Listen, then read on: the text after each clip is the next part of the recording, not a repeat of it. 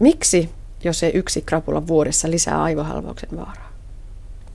Jos mietitään esimerkiksi riskitekijöiden kautta, niin verenpaineen kohoaminen on yksi, yksi merkittävin tekijä ehkä tässä, minkä takia voidaan ajatella, että aivohalvauksen riski kasvaa nimenomaan tämän yhden krapulan kohdalla. Toki siellä on muitakin vaikuttavia tekijöitä, mutta näin ajatellen, niin nopeana muutoksena niin verenpaineen kohoaminen varmastikin on yksi merkittävin tekijä.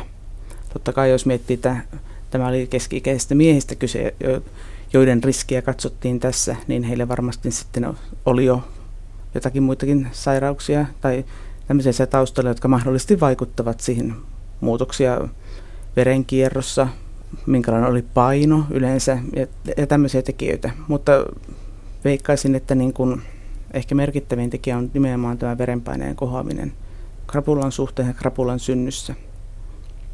Voiko sanoa, että kaikista huonon yhdistelmä on keski-ikäinen, ylipainoinen, verenpainetautia sairastava mise, joka juo enemmän kuin kaksi kertaa viikossa?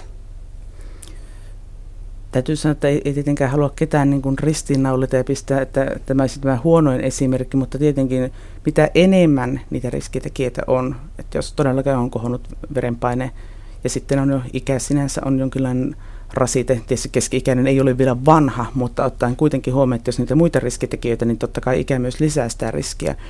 Niin siinä suhteessa, että jos nämä kaikki mainitut laitetaan yhteen, niin kyllähän se huono yhdistelmä on, että vielä alkoholia käytetään sitten reilusti, niin sitten kyllä riskit kohoavat.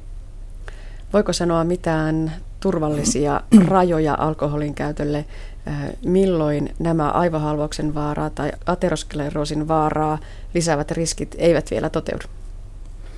Se turvallisen rajan määritteleminen on ehkä vähän hankala, mutta jos haluaisin sanoa, sanoa semmoisen karkean turvallisen rajana naisille yksi annos alkoholia kerralla miehille yhdestä kahteen.